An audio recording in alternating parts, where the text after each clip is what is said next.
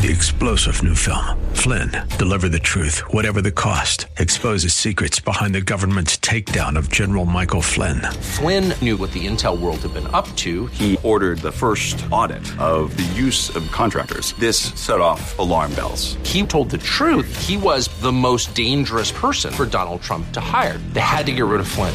Flynn, deliver the truth, whatever the cost. Available now. Watch it today. Go to salemnow.com. Salemnow.com. This is the Pro America Report on The Answer San Diego. Welcome, welcome, welcome. Ed Martin here on the Pro America Report, and uh, we've got some work to do today. I will get to it in a moment. What you need to know. I got a good response, by the way, from the Freedom 20. The Freedom 20 is the 20 members of the U.S. House Republicans who stood up last week to help get uh, more changes. Also, on the thank you card I sent out, a way to call the, the 20 of them, the 20 Freedom uh, fighters. I'll also put the phone number for Speaker uh, McCarthy because he's living up to what he said he would do. So that's good. It's good stuff. Got a good response from that. Uh, in a few moments, we got a couple of interviews. One, I'm finally got together this interview with Thomas Baker, retired FBI agent, great guy. The interview got, I recorded it ahead of time. It got all messed up. I had to clean it up. So it's there. We'll also talk with Todd Bensman and to get his update from the border. He was down there. You probably have seen the images the infrared images of the border of uh, north of two, well, north of more than 2,000 illegal migrants coming across the border. Powerful images. It's caught the attention of a lot of people. Uh, we'll talk with Todd Bensman. All right. Before we get to that, what you need to know, what you need to know today is this. There's a man, a friend of mine named Bruce Fein. He's a very accomplished uh, lawyer, a constitutional lawyer, uh, and a very interesting guy. He's also a commentator uh, on various um, uh, TV stations, radio stations. He he writes. I think he's got a piece that he told me will come up uh, come out on the hill. So I'm stealing from him as I tell you what you need to know today, and that is this: if you look at the situation with the documents uh, that have been found in at least two and maybe three locations. There were some documents of Joe Biden uh, that were classified that were found at the Biden, uh, the Penn Biden Center it, the office that was in Washington D.C., kind of actually around the corner from Bruce Fein. He was mentioning that. So on Pennsylvania Avenue, down closer to the Capitol, uh, Joe Biden had an office after he was vice president. Before he took office as president, it was at the Penn Biden University of Pennsylvania Penn Biden Center. Um, and those documents were found there. They also found some documents in the garage out in Wilmington next to the Corvette. Joe Biden's Corvette. So there's at least two, and there may be a third set of papers. I'm not sure if they were in the same locations, but it's now sort of a pattern of classified documents that are improperly maintained in the wrong place. And what Bruce Fein offered was more clarity on what the statute is and what the law is about improperly uh, housing taking classified documents. And what he pointed out was largely it is about the intent of the person. So, it, you know, it, it's, it's, it's not so much that if you made a mistake and put these documents in a box and they went there, it's not one of these uh, sort of uh, de facto, if the document's off site, you're automatically guilty. It's the intent of Biden. It's even the intent of, uh, of Trump on his documents. And here's what um, here's what Bruce Fein has called for, and I think this is pretty powerful. He Bruce Fein was in the um, in the uh, I think in the Senate uh, during the 80s as a young lawyer when Ronald Reagan was president, and when the Iran Contra uh, situation happened, Ronald Reagan waived all executive privilege. He waived all the rules that would allow him to dodge accountability. He waived even his um, Fifth Amendment protections, I think, the way Bruce described it. Basically, Reagan said, I know I didn't do anything wrong. I'm the president of the United States. We can't afford to have the president hamstrung like this. Therefore, I waive everything. Let's get to the bottom of it. And it was ugly. There were pieces that were ugly that made it look, you know, like some of these uh, men and women in Iran Contra were out, you know, further than anybody knew. Probably true. They were doing things that nobody uh, really approved. Probably true. But Reagan was not complicit and that was clear pretty quick. And he was able to continue his presidency. Bruce Fein's point is that in this context, Joe Biden needs to get ahead of this and needs to end it fast by instead of allowing a special counsel to drag on for years to go ahead and say, I'll go under oath. I'll, I'll do a, a deposition. I'll testify. I will say what happened. We'll get past this. And if he can't, we're in for, you know, the business as usual. Well, here's what you need to know. Bruce Fein's a really good lawyer. I think he told me that. I think he told me that Dershowitz was his professor at Harvard Law School. I think it might be right. If not, he's that kind of he's that kind of mind. He's that kind of lawyer, and so he's right on his judgment. The question is whether he he can be right on the politics. And I don't think at this point that you have a guy, Joe Biden, who is 80 years old, who for 45 years, literally 45, almost 46 years, has been one of the leaders of the most powerful government in history. He was a senator for decades. He was vice president for eight years. He's been president for two and a half years. He, he is not used to having to do what he wants, what, what anyone else wants him to do. He has not had to do that. He does, he is not in that position where he has to accede to anyone else's judgment. It's just not what he does. And, and therefore, I don't think you're going to see any difference in in in what the approach is uh, to what he's done before, which is to say, oh no, it's nothing to see here. He got asked about the Corvette uh, and the documents. He said, well, the Corvette's under lock and key. That's not the point. That's not the point at all. It's arrogance. But is he going to pull a Reagan? No way. No way. Bruce Fein might be right that Ronald Reagan, that's what he did and that's what should happen. And he might be right that that's the best way to go forward. But I'll tell you, it's a little bit like what Joe Biden is doing right now with his presidency. Joe Biden believes that he was elected president because he's so talented and he's so great and he's well timed and et cetera, et cetera. He's probably partly right. But there's a lot of people that helped him get there, that managed the system to get him there, that I think are turning on him, that are saying, hey, it's time to move on. And I think Joe Biden's like, no, no, no, I'm the president. I mean, I, look, I've met people that end up as an executive. I knew governor of Missouri well. I worked for him as chief of staff. I knew some of these presidents. There's a point where some of the folks that are sort of in power, uh, not just sort of, but that are in power, they, they come to understand their own uniqueness, their own importance in a way that it's very hard for other people to understand. If you're not, if you haven't observed that up close, it's just very hard to understand what I'm saying. And so I don't think Joe Biden is able, is capable of doing something other than saying, I'm Joe Biden. I'm the president.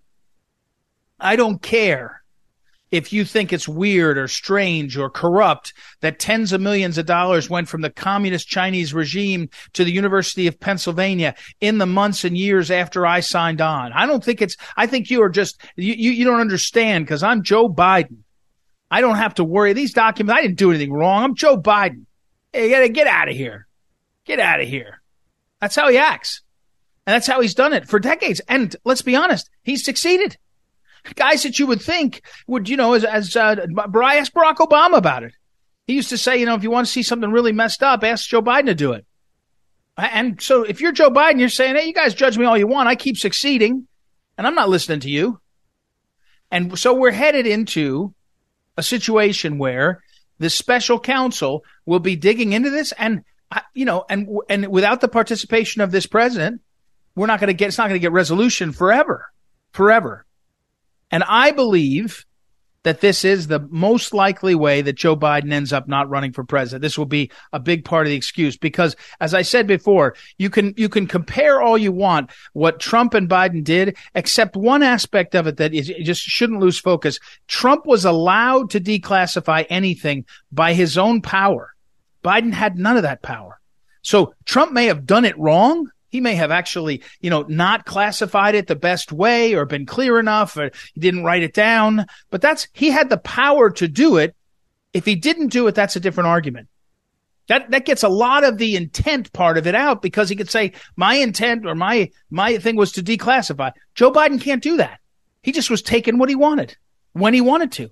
And he wasn't going to care what you said or what anyone else said or anyone, what the law said. And think about it in boxes in the garage next to the Corvette, the vice president of the United States. On one level, it's very humanizing, right? It's, it's, like, oh, he's a normal guy. I got some stuff from my, when I practiced law at a big law firm, I got some boxes still that they're bouncing around. And sometimes they end up in the garage, sometimes they end up in the basement. So it's a little bit like that. I mean, it's very humanizing. But remember the sanctimony? uh, of, of Biden over Trump's Mar-a-Lago. The, Trump's uh, uh Trump's home was raided 91 days before the fall election. Nine days before the fall election, they found out that Joe Biden had documents. No drama there. Nothing happened there. Terrible, terrible injustice. Again, Bruce Fein said this in an interview. The equal application of justice. You know, Sandy Berger, a number of other senior officials over the last few years have been, uh, David Petraeus, they violated the classifications laws and they paid a heavy price, pleading guilty to crimes. And Joe Biden thinks he gets to get away with it? Again, not good. Not good for the country. Uh, more of the same, in my opinion. That's what you need to know. All right. We'll, we'll come back and we will, as I mentioned, we'll talk with, uh, Thomas. We'll get that Thomas Baker interview and then I'll talk with, uh, uh with, uh, um, Todd Bensman. Be right back. It's Ed Martin here on the Pro America Report. We'll be back in a moment.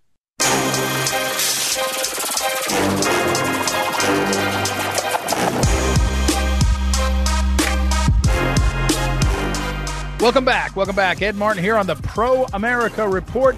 Uh, you, my listeners know, sir, that I love uh, books, and so I was really excited. I got uh, forwarded a, a new book to read, and I dug into it. I, I this one, the, the, world's changed so much. You used to have to wait, get a copy in the mail. Now you get a PDF, and they promise you swear on your, you know, your mother's life that you'll never pass it on to anyone. So you and you can't do that. You get in trouble. But uh, I, I got this great book, and I printed out the first two chapters, and then I went back and I looked at the last chapter. It's called "The Fall of the FBI: How a Once Great Agency Became a Threat to Democracy." Thomas J. Uh, Baker, uh, Bombardier Press, uh, a great press that does a lot of good things. It's um, part of Post Hill, and a uh, big fan of them. So, uh, welcome, sir. How are you? Welcome to the program. How are things?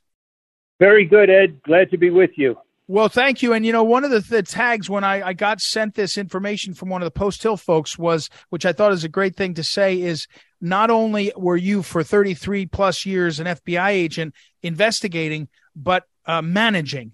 And a lot of us, as we've watched what's happened uh, with the sort of lack of confidence in the FBI that so many Americans feel, we just feel like there's been too many things have gone wrong, and um, and so managing it, it, it jumped out to me. Um, how do you? I know you wrote this book about the subject, about uh, what's happened and what you saw and what you see, um, but you put your whole life into it. I mean, I I remember growing up, but my we had family friends that were, you know, FBI and and Secret Service, and there's such pride in that service. When you see what's gone on, it must sort of be. It, must, in one level, you say, "Well, we did it. Di- we did it different back then. We did it sort of right." And and what's happening now, but on another level, you must be sort of torn apart.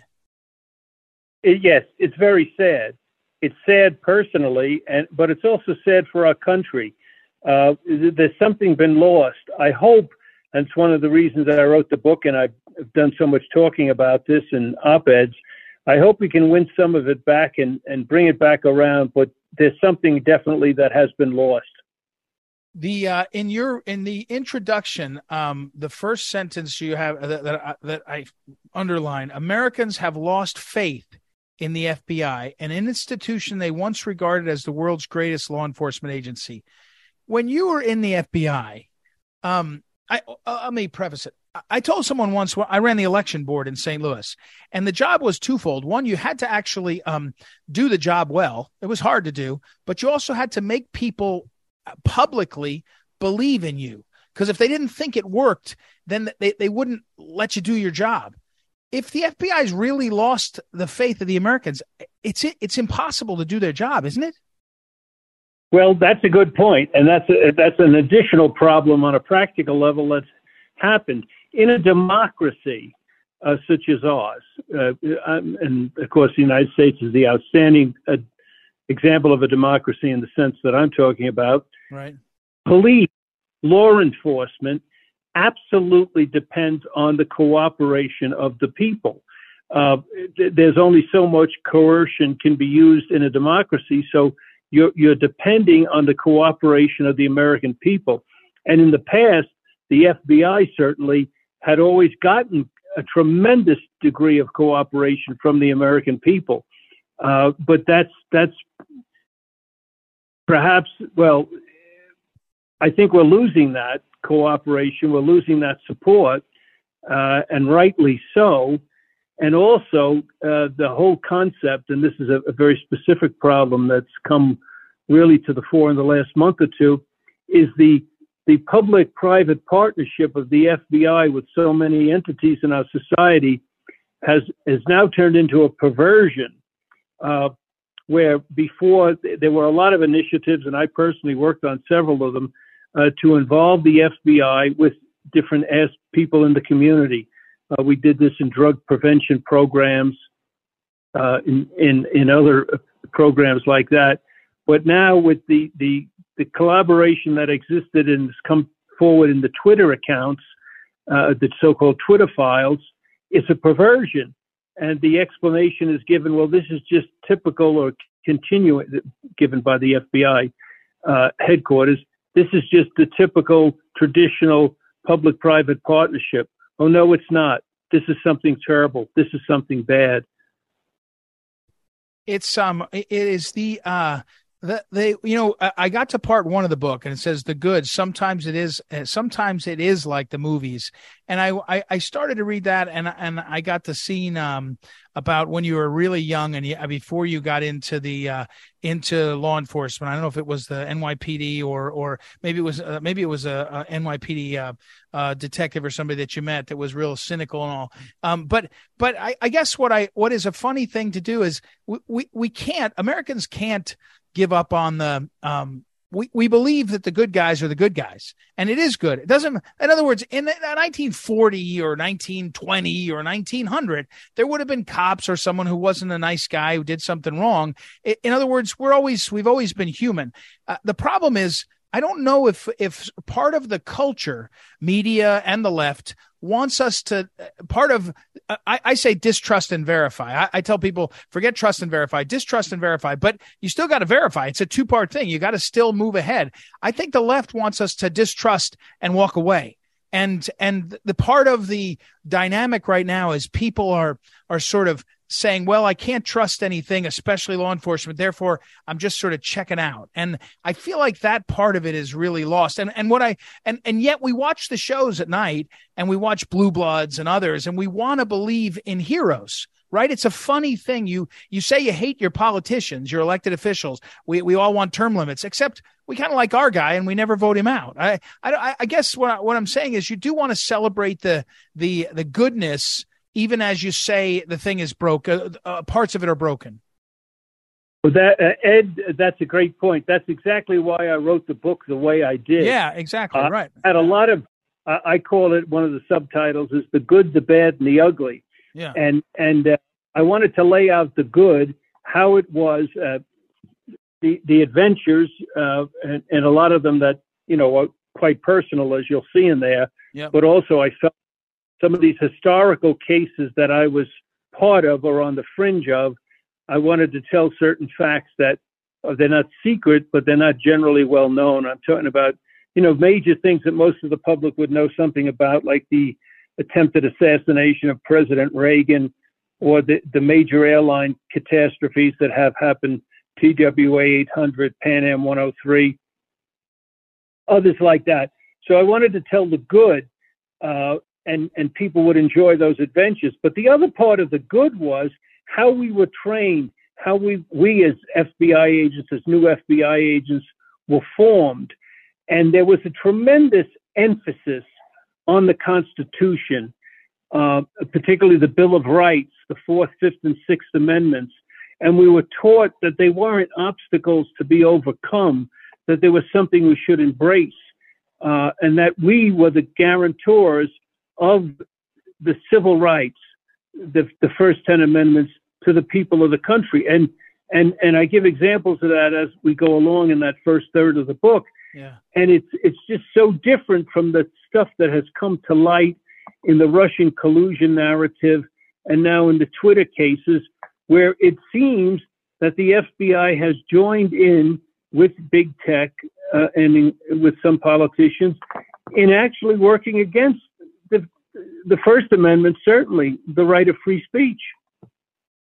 It's um it's uh and again um when you, that's that's why I liked how you set it up by the way. I, I didn't say it very well but I, what I was saying was it started out with uh, uh positive stories and and sort of uh heroic stories and all the rest. And uh, and I think that's we sort of need our heroes. We can't we can't get rid of all of our heroes. Um uh you mentioned the training. Um everybody I know, uh, uh, it's a human condition, right? I mean, I, I tell people when I went to law school, it was harder. My wife, who's a doctor, she'll say, Oh, when we went through med school, you know, the residency was harder. Everybody, somehow we all do that, right? And here we are. Uh, but you, you know, you, you talked about the training or the, the expectation. Um, how, how dramatically has that changed for the FBI? I mean, when you look back and say, um, and, and, and here's a different way to ask the same question I remember when Tom Clancy wrote The Hunt for Red October.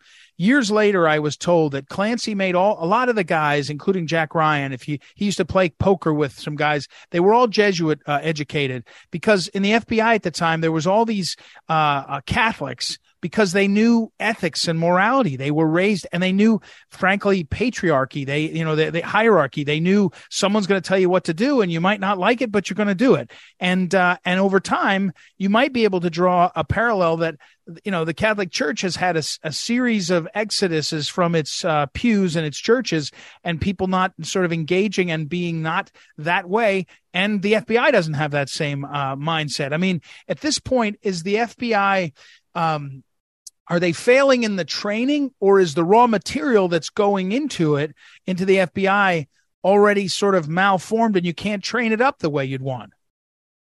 Well, that's a profound question, and I I I have a take and a, a, an explanation I put forward in the book, but the the larger question which you're asking is has our society as a whole deteriorated? Has our culture deteriorated? And and that's that's always in the back of my mind that we're drawing from a, uh, a population that maybe doesn't have the same values, the same commitment Hey, listen, I just we had we were recording that uh, with Thomas Baker, the author, and um, so it it it unfortunately it disconnected. And so here's what I want to promise you: that's a great conversation. Thomas Baker is the author. Uh, we will uh, put up on social media uh, links to his book. And I'm going to have him back on because uh, it is really a, a, helpful book. He gets into uh, the aspects of what's happening in the FBI in a way that is very different than you'd expect. I mean, you know, the uh, obviously the um, the book is the fall of the FBI, how a once great agency became a threat to democracy. So he's got a perspective uh, as a 33 year veteran. So sorry about that disconnection. It was a great conversation, but we'll continue it. Um, so uh, check out on social media Thomas J. Baker's book, uh, which is the fall of the FBI, how a once great agency became a threat to democracy. Um, available. It's a Post Hill Press uh, special. As always, these guys are doing such great books, um, and uh, we will. Uh, I'll put it up on social media so you can get it all available there. Um, it's uh, it's very good, and we'll have him back. I'll have Thomas Baker back on uh, to cover that. All right, uh, be right back. Ed Martin here on the Pro America Report. Back in a moment.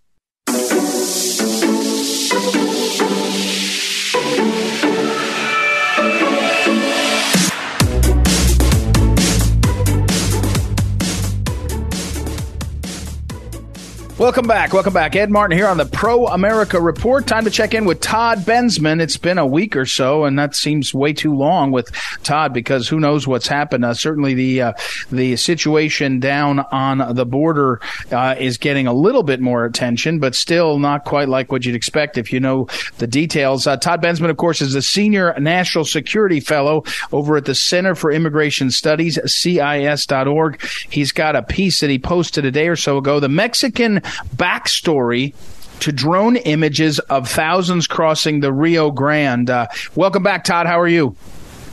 Doing great. Thanks for having me. Appreciate well, it. Yeah, good to have you. And I should highlight again, Overrun is his new newest book, uh, Post Hill Press, and uh, go to toddbensman.com, toddbensman.com, see his book, Overrun, How Joe Biden Unleashed the Greatest Border Crisis in U.S. History.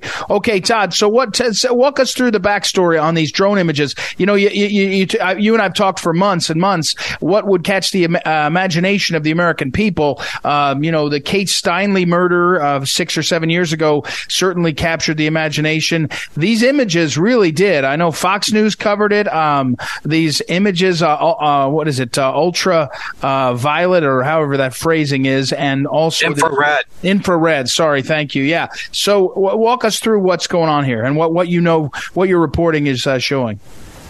Sure. Well, the, first of all, those Fox News uh, drone images were, I believe, very influential yeah. because they showed groups as big as 2,500 coming over at a in a single night, and it really, you know, just lit. I think the U.S. the imagination of people, you know, seeing, wow, this is really unusual, and I think maybe this is what led to Joe Biden finally going down to the border.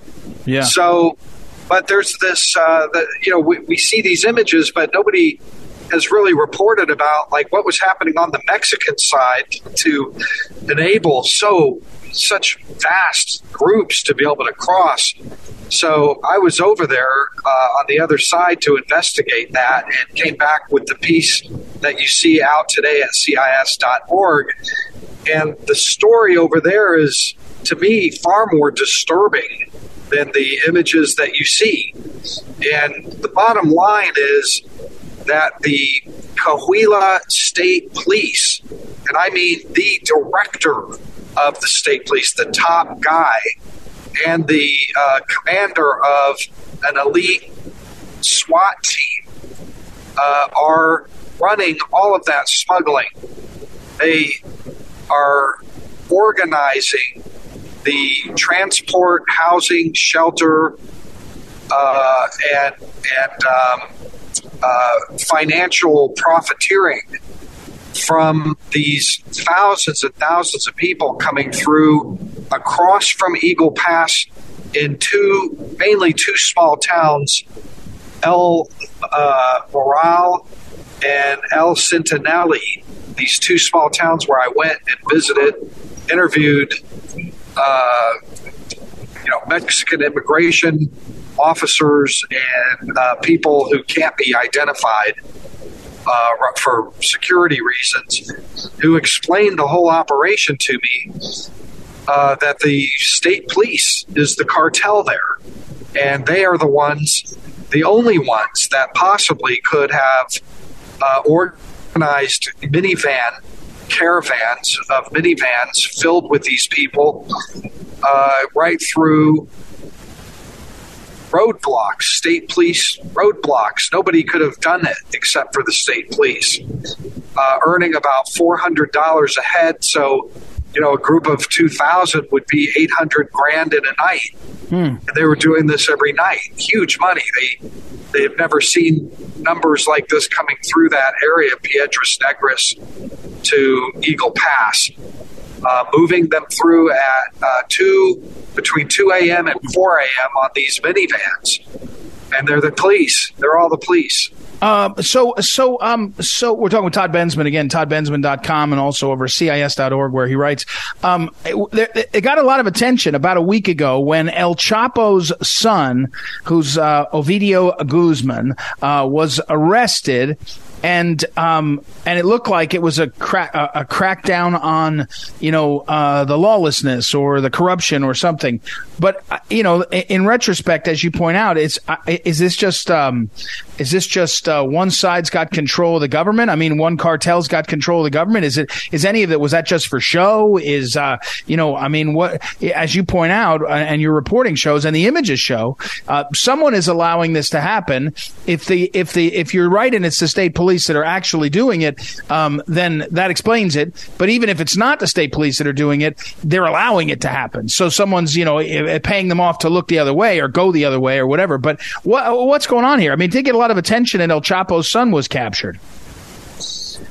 Well, I'm not sure about that particular situation. My, okay. I suspect that the uh, capture of the Chapito, I guess is what they call those sons, the okay. Chapitos, uh-huh. had more to do with the arrival of Joe Biden for the conference oh. last week as a show of, hey, look, we're tough. But, uh, you know, we'll see what happens uh, we're talking with Todd Bensman, and he's got a little bit. He's down uh, near the border, down uh, in Texas, where, where he works out. Purpose. Yeah, you cut well, out for. You what cut, we do you, know is. Go ahead, keep going, yeah. please. Keep going. We do very, very systemic in all levels of Mexican police, federal and state and local. And it really shows itself by these drone videos. That's that was orchestrated by a state police force that's run by and is run by the top commander of it, who is is implicated repeatedly in Mexican media for years as running since at least 2012 all of the drug trafficking operations in the Del Rio sector are across from the Del Rio sector. And they're the ones that are behind this drone video. And I interviewed at length a Mexican, a uniformed Mexican immigration officer, federal uh, level. And I right. said, why don't you go in? Why don't you guys go in there and stop this? It's happening right in front of you. This is your sector. And he said, well, uh, at least two or three times when I happened to find myself in and around the minivans, guys with guns came out and pointed them at me and ordered me out of my car and said, What are you doing over here? Get away. So it's just through intimidation where one police agency threatens another police agency, get out of our way. And uh, the federal guardsmen uh, don't buy, they don't want to get involved either. So in that particular sector, the state police, with all their weapons and firearms and training, are able to, to intimidate everybody else into just getting out of the way of this thing that's making so much money. They may be paying them off too. Uh, we're talking with Todd Bensman. Todd, to, to, clarify something, the, the the video that was obtained that has the infrared and the images were so captivating. Um, that's it runs on it, it, ran on Fox News. Is it a Fox? Did Fox News buy it from somebody, or did they get it created themselves? I mean, I, I'm I'm not really understanding no. for sure.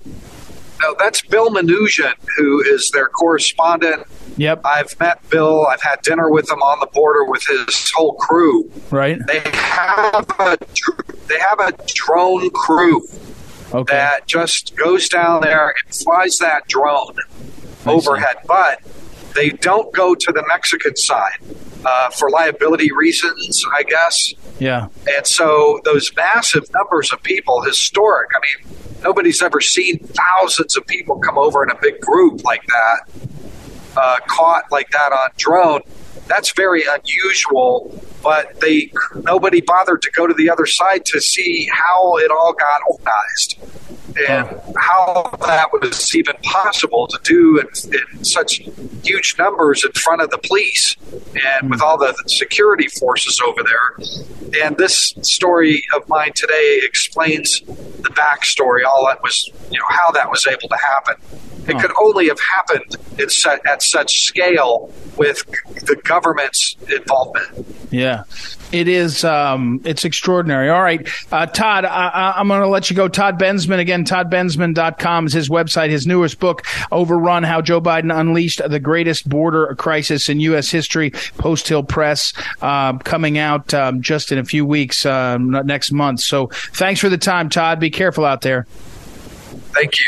All right, we'll take a break, everybody. Come back, and I'll put up on social media this piece that he has uh, written that Todd published just uh, I don't know last uh, twelve or fifteen hours, and uh, we'll get that up there so you can see it, explaining the backstory. I hope, I hope, I joined Todd. I hope in, in, in that this these images of the uh, of the crossing has sort of captured the imagination, and will continue to get people to focus on it. We'll see. I mean, uh, the the shiny object of more you know classified documents next to the Corvette seems to some sometimes uh, uh, too often uh, to eclipse uh, the real issues that we should be facing in this country. So, okay, we'll we'll be right back. ToddBensman.com again, and we'll be back. Ed Martin here on the Pro America Report. Back in a moment.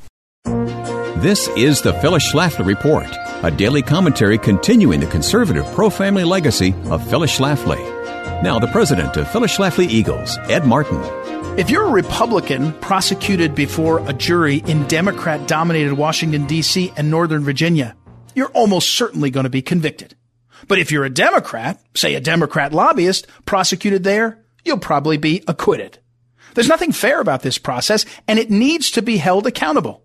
Yet even Republican appointees to the appellate courts, some of whom previously served as federal prosecutors, seem unwilling to rein in the Department of Justice's abuse of power. During oral arguments before the 11th Circuit in Atlanta, a hostile panel of appellate judges seemed indifferent to the misuse of the Department of Justice by President Biden against his own political rival, Donald Trump. Do you think it's rare for a target of a warrant to think it's overreaching? Was one of the many naive questions by the 11th Circuit panel that implied it will let the DOJ do whatever it wants to Biden's political rival. One panelist demanded that Trump prove that the seizure of 2,900 mostly personal items from his home exhibited a quote, callous disregard for his rights. Callous disregard? This is an undefined and inapplicable phrase. If the courts won't rein in the DOJ, who will? The DOJ does not police our streets, protect our homes, respond to 911 calls, or safeguard against the daily crime that has risen to a pandemic level. If the whopping budget that the U.S. House provides to the Department of Justice were redistributed to local police departments, it would help compensate for their dramatic loss of officers under the defund the police movement over the past few years. After all, the House controls the purse strings as the founders wanted, because only the House is elected every two years by we the people.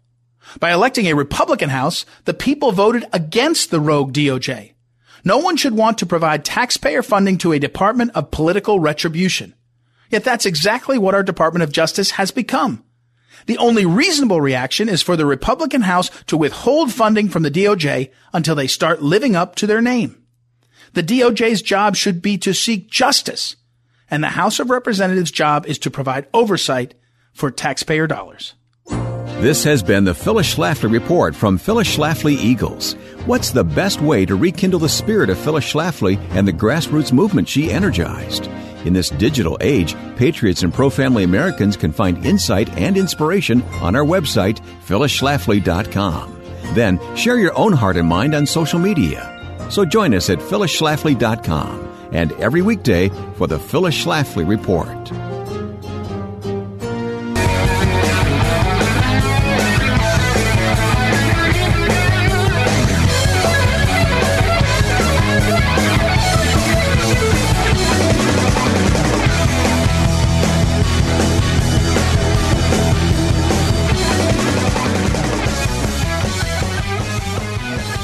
Welcome back. Welcome back. Ed Martin here on the Pro America Report. Hey, uh, wrapping things up as we head into the weekend.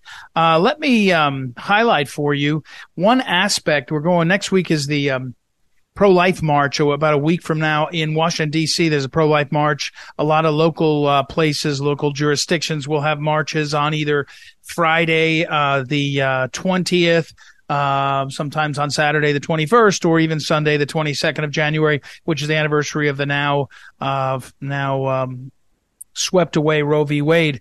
Uh, but one of the aspects of the uh, question of abortion as it returns to the states, meaning the U.S. Supreme Court Dobbs decision basically says there is no intrinsic constitutional right, no uh, right in the Constitution of privacy that extends to abortion. Uh, Roe v. Wade, Doe v. Bolton was used to basically say you can't limit abortion in the states because there's a federal constitutional protection. That's gone, which means it kind of returns to the states. It does not mean abortion is banned. Um, at, at, the national level, at the federal level. It could be, by the way, they could pass a law, um, but it goes to the states. And so it's back to the states. Well, over the last five or 10 years, there have been a series of states that have addressed the question of abortion legislatively. You think California being uh, permissive for abortion. You think Texas uh, having clinic regulations and limiting abortion. Um, but also, there have been legal cases that have challenged on the state constitution and sought state constitutional uh, protections. Uh, so the state Supreme Court finding in the constitution of a state protections. In Iowa, four or five years ago, the liberal majority of the court decided, found that there was a right to privacy in the Iowa Supreme, uh, Iowa Constitution. They, in my opinion, they made it up, just like Roe v. Wade, and then it was later uh, changed and reversed. In Michigan, there was a statewide ban on abortion passed in the 1930s, and in the fall, uh, there was a um, just a few months ago, there was a um, a, a, a, protection for abortion passed in the Constitution. That one didn't go to the courts yet, although the courts um, in Michigan, a liberal Supreme Court at the state level had um, had stayed the ban on abortion from the 30s, but that was overridden by this uh, ballot initiative. Well, in South Carolina, just a few days ago, the, the South Carolina Supreme Court has ruled that its constitution has a protection for abortion. Now, I think they're making this up, but they're making it up in the same kind of way that Roe v. Wade and Doe v. Bolton was. So it was a three to two vote of the South Carolina Supreme Court, and they struck down uh, the state level ban on abortion, a six week ban, maintaining that there's privacy rights in the state constitution. My point here is we're going to have these challenges at the state court level. It's going to ongo, be ongoing for a long time. Uh, that's where the battle is. All right, I got to run though. I'm out of time. Thank you to Noah Dingley, uh, great producer. Thank you to Ryan Hyde for associate producing, and you for listening. Have a great week, great weekend, everybody. Be back next week. Ed Martin here on the Pro America Report. Talk to you. This is the Pro America Report on The Answer San Diego. Three star general Michael J. Flynn, head of the Pentagon Intelligence Agency, knew all the government's dirty secrets. He was one of the most respected generals in the military. Flynn knew what the intel world had been up to. He understood its funding. He ordered the first audit of the use of contractors. This set off alarm bells. The explosive new documentary, Flynn, Deliver the Truth, Whatever the Cost, and covers the facts behind this scandal. Flynn told the truth. He was the most dangerous person for Donald Trump to hire. I find out the worst enemy that I'm going to face in my life is right here in America. They took my assessment and they wanted me to change it. And I was like, I'm not changing it. They had to get rid of Flynn. With in depth interviews, archival footage, and never before seen personal records of the man behind the headlines. I just felt like I was drowning. Flynn, deliver the truth, whatever the cost. Available now. Watch it today. Go to salemnow.com. Salemnow.com.